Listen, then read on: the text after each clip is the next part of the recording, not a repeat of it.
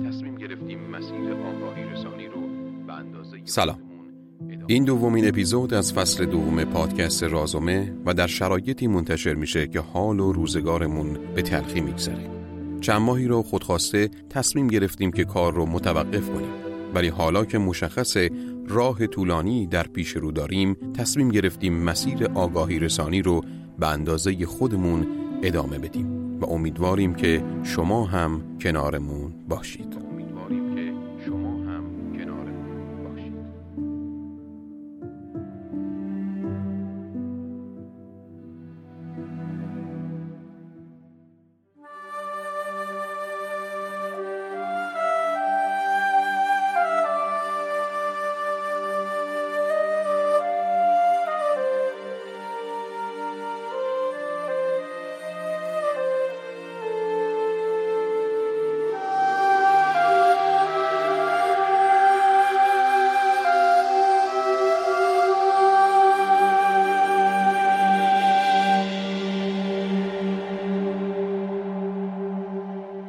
ساعت ده صبح زمستان 1944 بود.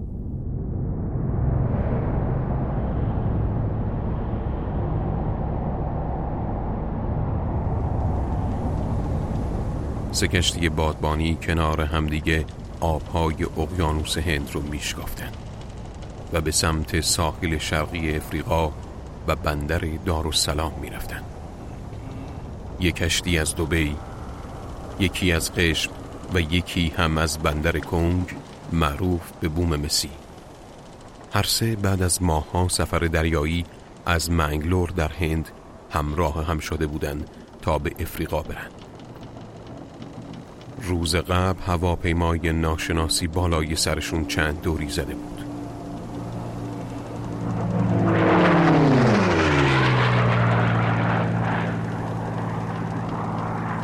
ناخدا کرشی ناخدای بوم مسی به جاشوها گفته بود آجرهای سفالی که بار کشتی بود روی دست بگیرن شاید خلبان ببینه و بفهمه این کشتی یک کشتی تجاریه و بارش هیچ ارزش نظامی نداره و هواپیما هم رفته بود.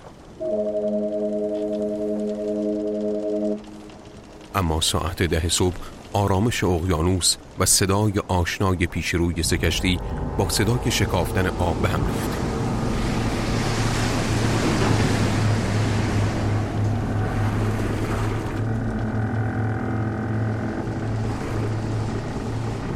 جاشوها بوه زده به زیر دریایی نگاه می‌کردند که از وسط آب سر در آورده بود و مسلسلهاش رو به سمت اونها گرفت و بیمعطلی به هر سه کشتی شلیک کرد.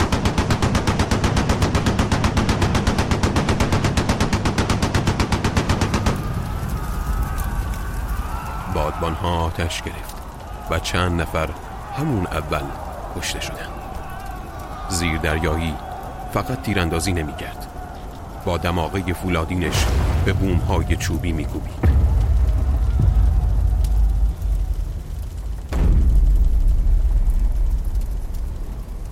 بوم دوبی همون اول به دونیم شد.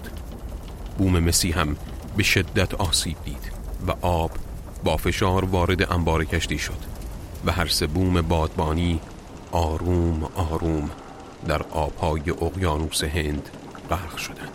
تعدادی که تونستن جون سالم به در ببرن با گرفتن تخت پاره ها و قایقهای کوچکی که برای رفتن به ساحل داخل کشتی ها می گذاشتند چارده روز روی اقیانوس سرگردون بودند تا بالاخره به سواحل سومالی رسیدند. اقیانوس هند در میانه جنگ جهانی دوم صحنه درگیری نیروهای ژاپنی و آلمانی با نیروهای متفقین بود و در این بین کشتی های بادبانی که کارشون تجارت بین کشورهای خلیج فارس و هند و افریقا بود از خطر این درگیری ها در امان نبودند.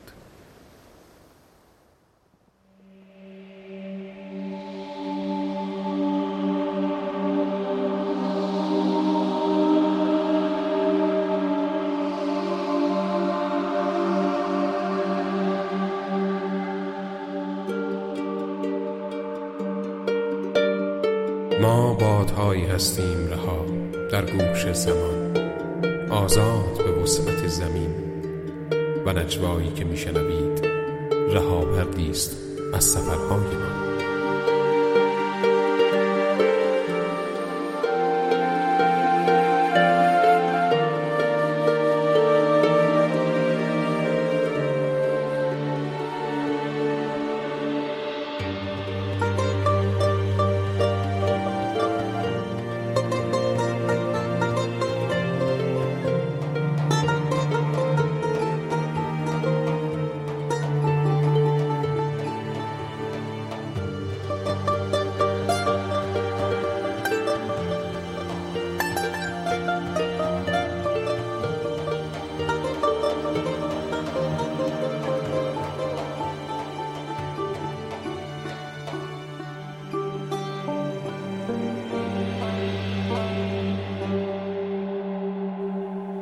تا به حال پیش اومده بخواید یک مناسبت رو توی page و یا سایتتون تبریک بگید و دنبال یه متن بگردید و تازه بعدش هم کسی نباشه که با کیفیت و صدای خوب اون رو براتون بخونه سایتی را بهتون معرفی می‌کنیم که تمام event های موجود در تقویم و با صدای گوینده حرفه‌ای خونده و به طور رایگان در اختیارتون می‌ذاره.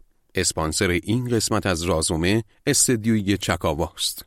چکاوا سایت تخصصی برای تولید محتوا به ویژه در حوزه صداست. مرجعی از بهترین گویندگان ایران که می‌تونید بهشون سفارش نریشن در زمینه های مختلف بدید. همینطور پادکسترها و کسایی که احتیاج به ضبط صدا دارند می‌تونن از خدمات استدیویی این مجموعه استفاده کنند.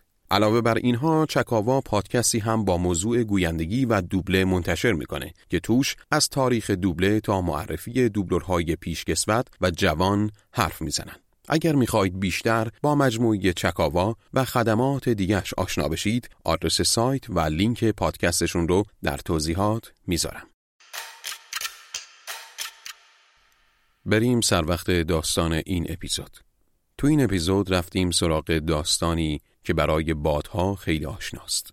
داستانی که یکی از مظاهر رفاقت ما بادها با انسان هاست. داستان باد و بادبان. داستان دریا و دریانوردی و داستان سفرهای پرماجرا و پرخطری که ناخداها و جاشوها به جون میخریدن ولی دلگرم بودن به همراهی ما بادها. اپیزود دوم از فصل دوم. پسران سندباد.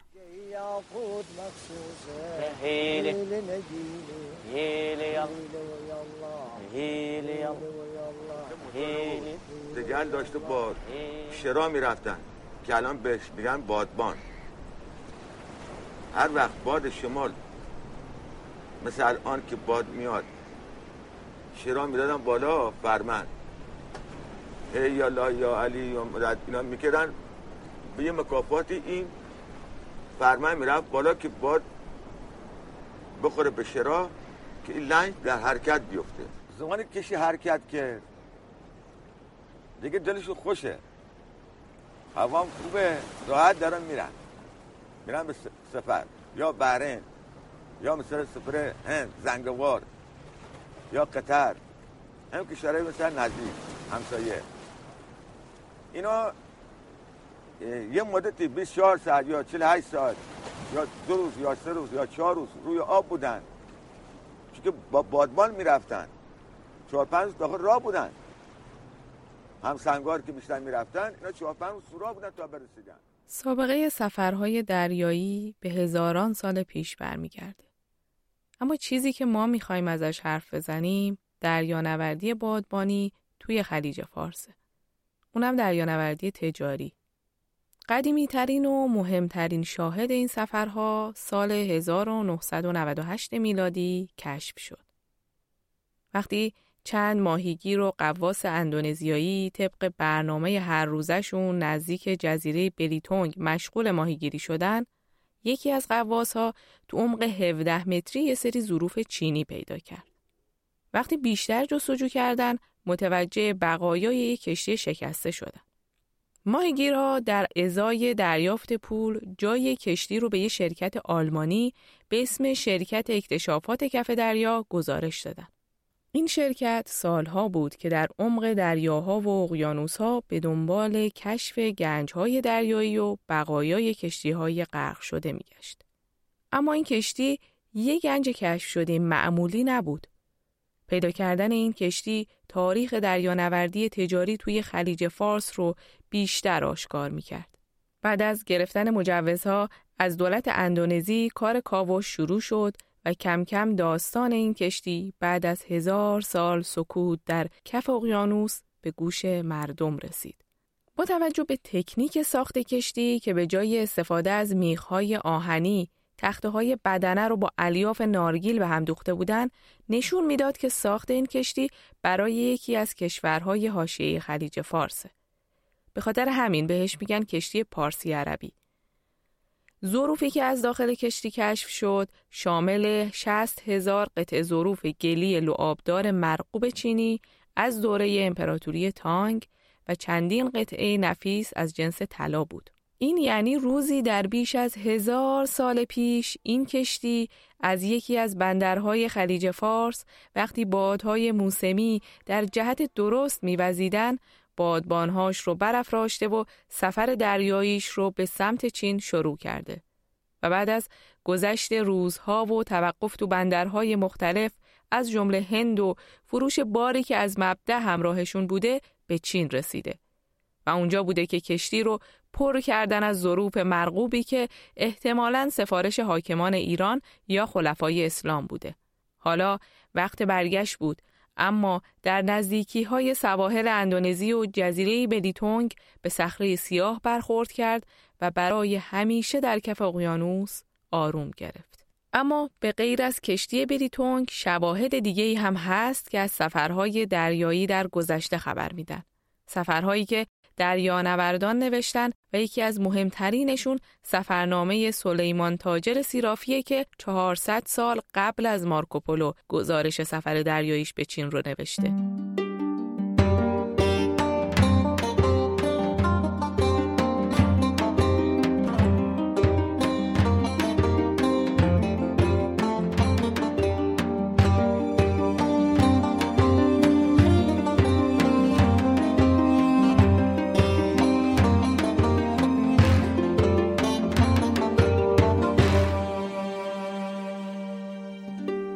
تو خیلی از بندرها و جزایر جنوب ایران کشتی سازی انجام می شد و هنوز هم انجام میشه. البته که در گذشته کشتی های بادبانی ساخته می شد و الان لنج هایی که با موتور کار می کنن. اما رایشترین و محبوبترین کشتی اقیانوس پیمای سنتی بین ایرانی ها و عرب ها بوم بود. امروز هم با اینکه دیگه از مدل بادبانیش استفاده نمیشه ولی نوع موتوریش قیمت زیادی داره و تو بنادر خلیج فارس دیده میشه. بوم دو نوعه. یکی بوم سفری که به بومهای اقیانوس پیما معروفن و یکی هم بومهای غیر سفری که کوچکتر بودن و برای کارهایی مثل بارکشی ساحلی و سید مروارید استفاده می شدن. این روزها دیگه بوم ساخته نمیشه و هر بومی که توی بنادر می‌بینید ساخته حداقل پنجاه سال پیشه. اندازه بوم ها معمولاً بین 20 تا 40 متره و ظرفیتشون هم 60 تا 300 تن. بوم زیر نظر یه استاد ساخته میشه که خودش هم سالها زیر نظر اساتید با تجربه کار کرده. علاوه بر اون تعدادی هم گلاف که نجارهای کار آزموده هستند در کار ساخت کمک می‌کنن. بعد از اینکه بوم ساخته میشه مالک بوم که می‌تونه خودش ناخدا باشه یا یه ناخدا رو استخدام کنه مقدمات سفر گپ رو آماده می‌کنه. سفر گپ یعنی سفر بزرگ. سفری که چندین ماه طول می‌کشید و از بنادر خلیج فارس به سمت هند و افریقا می‌رفتن. اولین کاری که ناخدا باید انجام می‌داد استخدام کارکنان بوم بود که تقریبا 20 نفری می شدن. خود ناخدا فرمانده اصلی و بالاترین مقام کشتی بود که گاهی ممکن بود به خاطر حجم بالای کارهای بوم دو تا ناخدا داشته باشه. یکی ناخدای خشکی که مسئول هماهنگی کارهای اداری توی بندرها و مذاکره با خریداران و فروشندگان کالای تجاری بود و یکی هم ناخدای دریا که مسئولیت راهبری بوم رو داشت. بعد از ناخدا کسی بود که کارش جهدیابی و کار با نقشه و قطب نما بود و بهش می‌گفتن معلم سرهنگ هم کسی بود که سرپرست کارگران و جاشوها بود هر کشتی حدوداً چهار تا سکانی داشت که شیفتی سکان رو در دست می گرفتن. برای پذیرایی از جاشوها هم یک تباخ همراه گروه بود و دستیاری داشت به نام ولید. پسر بچه‌ای که به آشپز کمک می‌کرد و از طرفی کارآموزی می‌کرد تا بعدها جاشو بشه. ولید دستموز نمی گرفت ولی معمولا افراد گروه انتهای سفر یه انعامی بهش می‌دادن. جاشوها هم کارگران کشتی بودند و کار بدنی انجام می‌دادند. ولی ممکن بود هر کدومشون یک کار تخصصی هم انجام بده. مثل بالا رفتن از دکل، تعمیرات کشتی یا حتی ساز زدن و نحمه خانی. نحمه آوازهایی که جاشوها موقع کار میخوندن و اینطوری کارها رو هماهنگتر انجام می‌دادن. حالا که کارکنان بوم مشخص شدن اگر آماده باشید با هم به یه سفر گپ به سبک پنجاه شه سال پیش بریم. والا مردان مستی والا شمشیر به دستی والا مردان جنگی والا مردان پنگاش همه میزه و میمان خوشابر بوی بار خوشابر بوی بار خوشا سرای بابو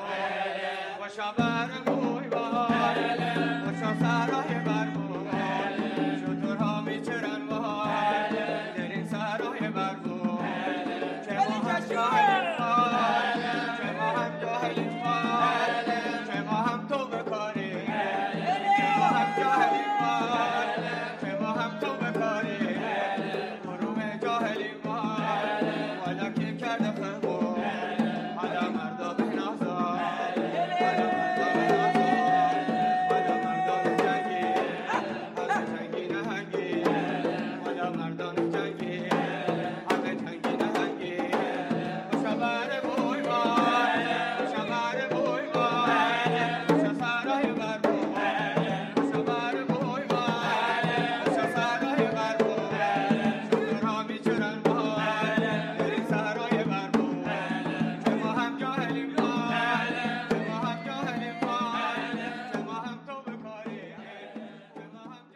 برای شروع سفر گپ باید منتظر نوروز دریایی باشیم. نوروزی که بر اساس تقویم کهن ایرانی از مرداد ماه شروع میشه. ناخدایی که قرار باهاش به سفر گپ بریم یکی از ناخدایان بندر کنگ جاییه که به بومها و ناخداهاش شهر است. ناخدا در طول دوره گفال یعنی دوره‌ای که دریا قفله و اقیانوس هند گرفتار طوفان‌های موسمی فرصت رو غنیمت شمرده سرهنگ و جاشوها و کارکنان دیگه بوم رو انتخاب کرده و بوم رو هم در روستای گوران که یکی از روستاهای جزیره قشمه برای تعمیر سپرده. این موقع است که دوستان من کارشون شروع میشه. با وزیدن باد از یب بادی که از شمال شرق به جنوب غرب میوزه ناخدا متوجه میشه که فصل دریانوردی آغاز شده و حالا وقتشه که همگی سوار ماشوه قایق پارویی بشن و از بندر کنگ به گوران برن. شب رو در گوران استراحت می‌کنن و فردا صبح کار شستشوی بوم رو شروع می‌کنن. حالا کشتی باید به آب انداخته بشه. ناخدا صبر می‌کنه تا شبی که ماه کامل باشه. اینطوری مد دریا زیاده و آب بالاست. دو لنگر رو با مشوه به دریا می‌برن و ناخدا با نگاه کردن سایه هایی که نور ماه بر عرشه میندازه منتظر میمونه تا سایه ها به طرف گاه یعنی ستاره قطبی بیان و اون وقت تلاش ها برای به آب انداختن بوم شروع میشه. تیرهایی که به زیر کشتی زده شده میافتن و جاشوها به سمت انتهای کشتی می‌دوند تا سنگینش کنن. اینطوری عرشه جلویی از زمین بلند میشه و بوم کم کم در آب شناور میشه. باقی شب به استراحت میگذره تا با طلوع آفتاب تیرها و بادبانها رو نصب کنن. حالا بوم آماده دریانوردیه. از گوران میگو و ماهی و کشک و روغن حیوانی تهیه می‌کنن و به سمت بندر کنگ برمیگردن. یه هفته ای رو در اونجا میمونن تا باقی کارهای قبل از سفر رو انجام بدن. سفر گپ سه تا مسیر داره. یکی رفتن به هند و برگشتن، یکی رفتن به آفریقا و برگشتن و یکی هم مسیر سوم که ما می‌خوایم طی کنیم. رفتن به هند، آفریقا و بعد هم برگشتن به بندر کنگ.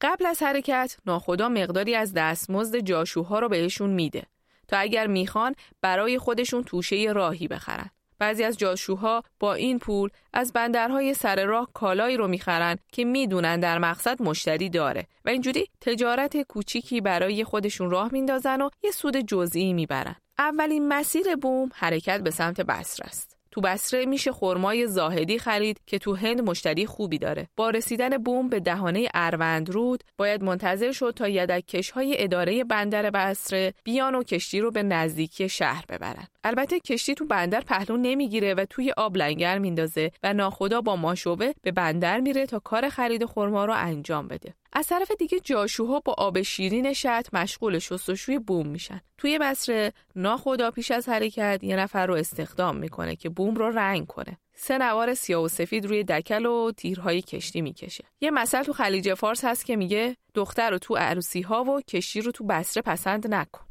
خلاصه که بعد از همه این کارها با گذشتن از جزیره خارک و بندر گنابه و کیش دوباره به سمت کنگ برمیگردن و رهاوردهای بسره که شامل میوه و خرماست به خانوادهشون میدن و پس از یه توقف کوتاه بادبانها رو برافراشته می‌کنن تا سفر دور و درازشون رو شروع کنن.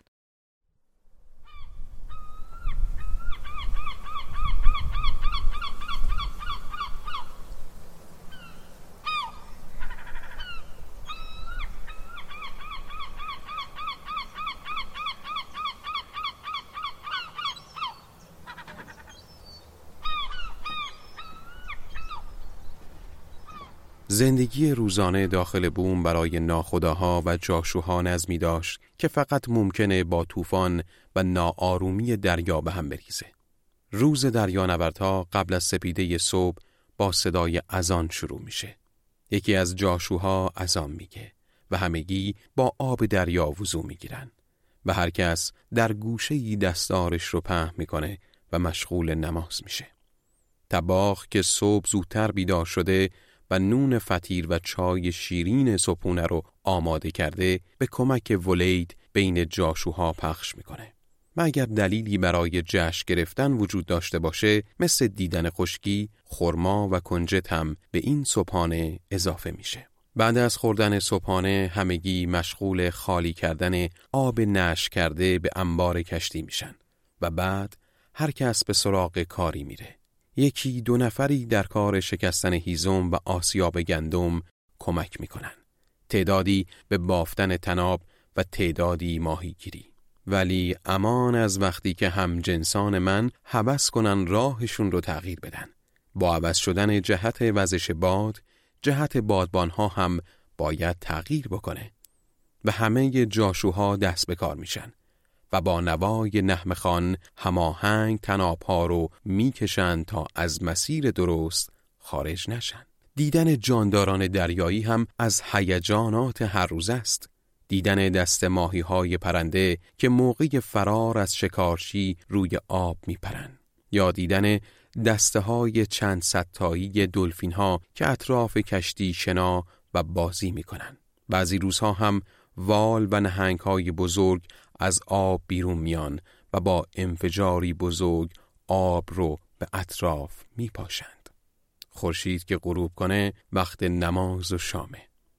بعد از شام جاشوها دور هم می نشینن. به گپ و گفتگو و تعریف کردن سفرهایی که در گذشته رفتن و گاهی هم ناخدایی که سواد داره براشون شعر و کتابی می‌خونه و روز با نوشیدن چای و موسیقی تموم میشه. و هر کس گوشه ای از کشتی به خواب میره.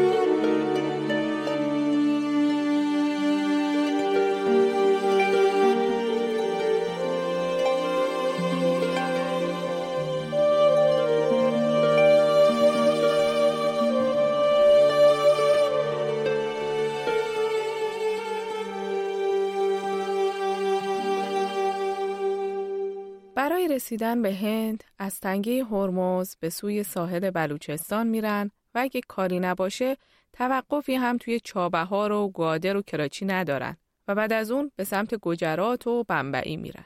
توی بندرهای مالابار و منگلور و کوچی توقف می‌کنن تا ادویه و چوب ساج و پارچه و سفال برای سقف بخرن.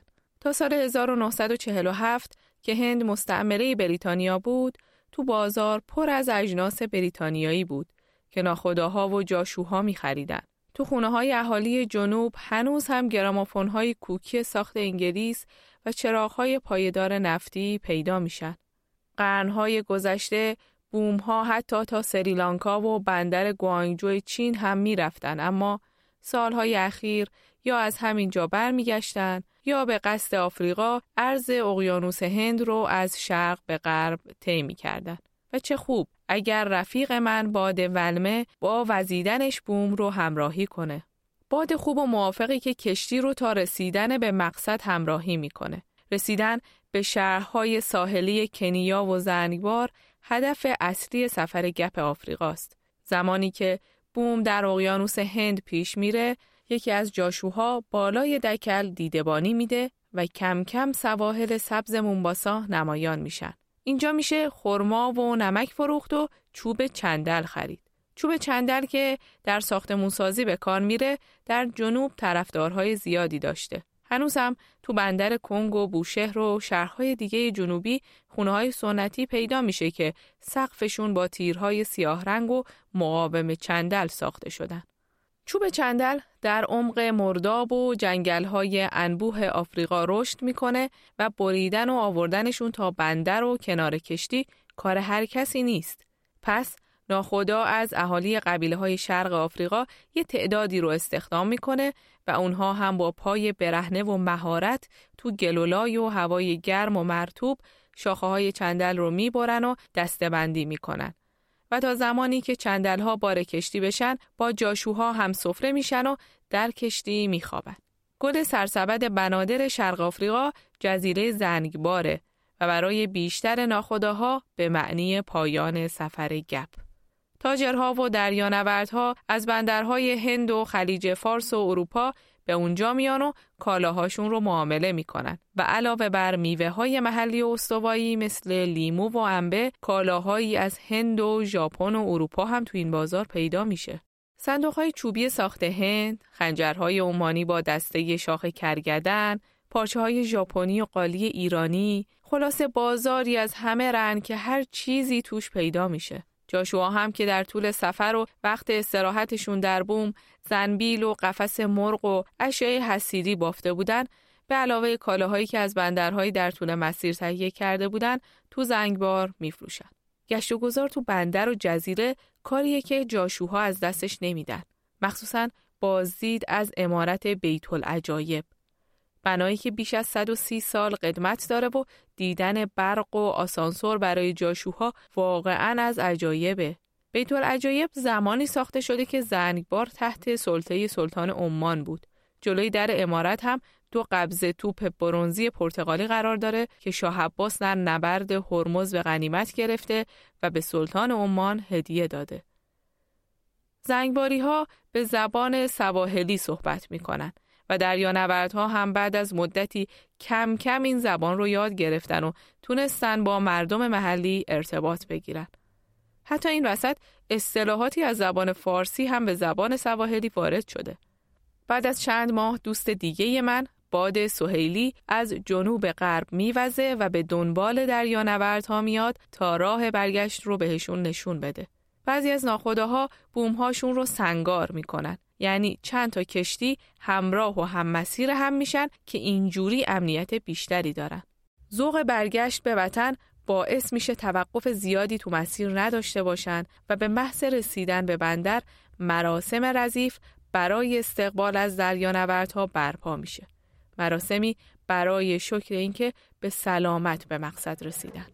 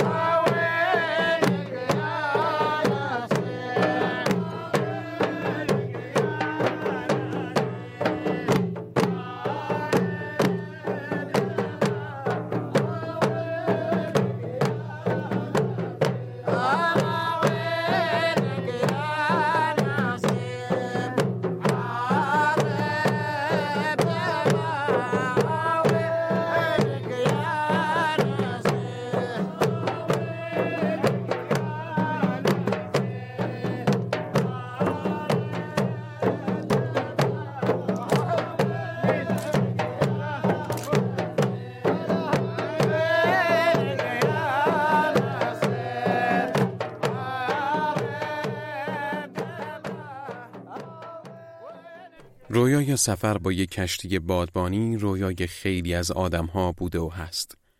یکی از این آدمها دختر جوانی بود متولد انگلیس که نزدیک پنجاه سال پیش در کنیا زندگی می کرد.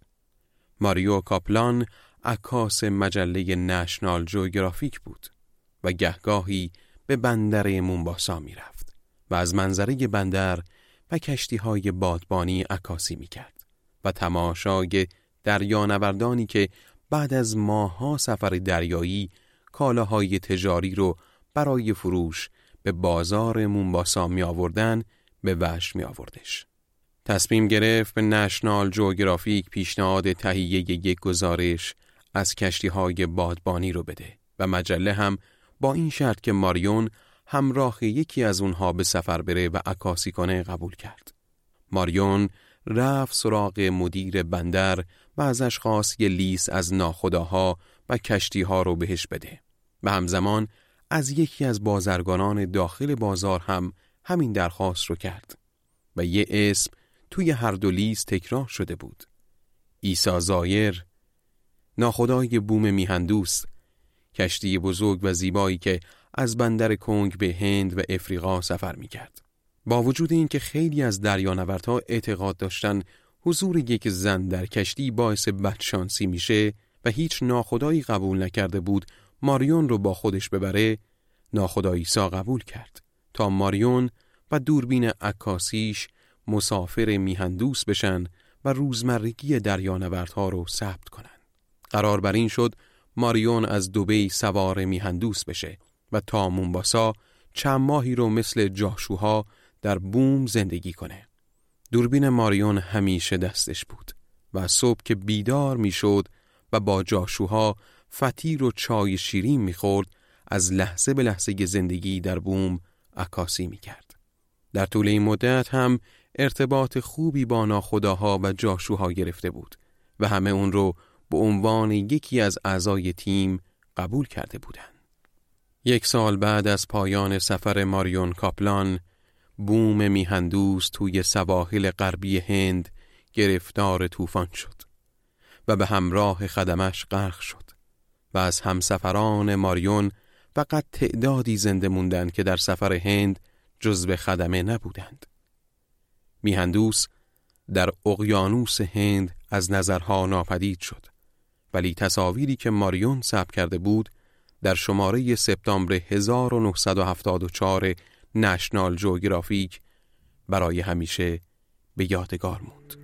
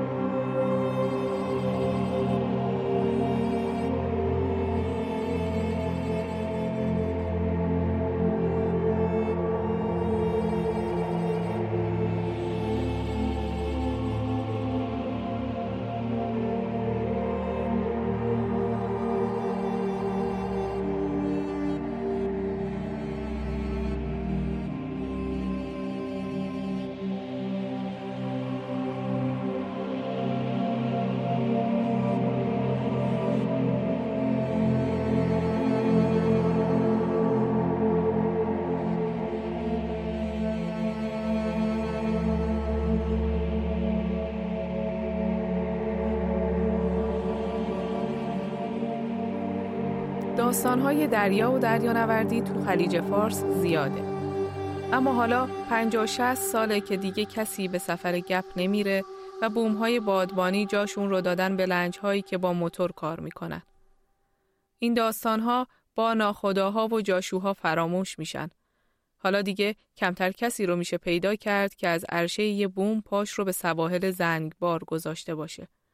مگر معدود ناخداهای ریش سفیدی با انبوهی از خاطرات دریا در سینشون. حالا سفر و تجارت شکلهای دیگه پیدا کرده و نمیشه توقع داشت یه نفر با بوم بادبانی از کشوری به کشور دیگه بره. اما همیشه برای حفظ سنتهای گذشته و داستانهای هیجان که گذشتگان از سر گذروندن راهی هست.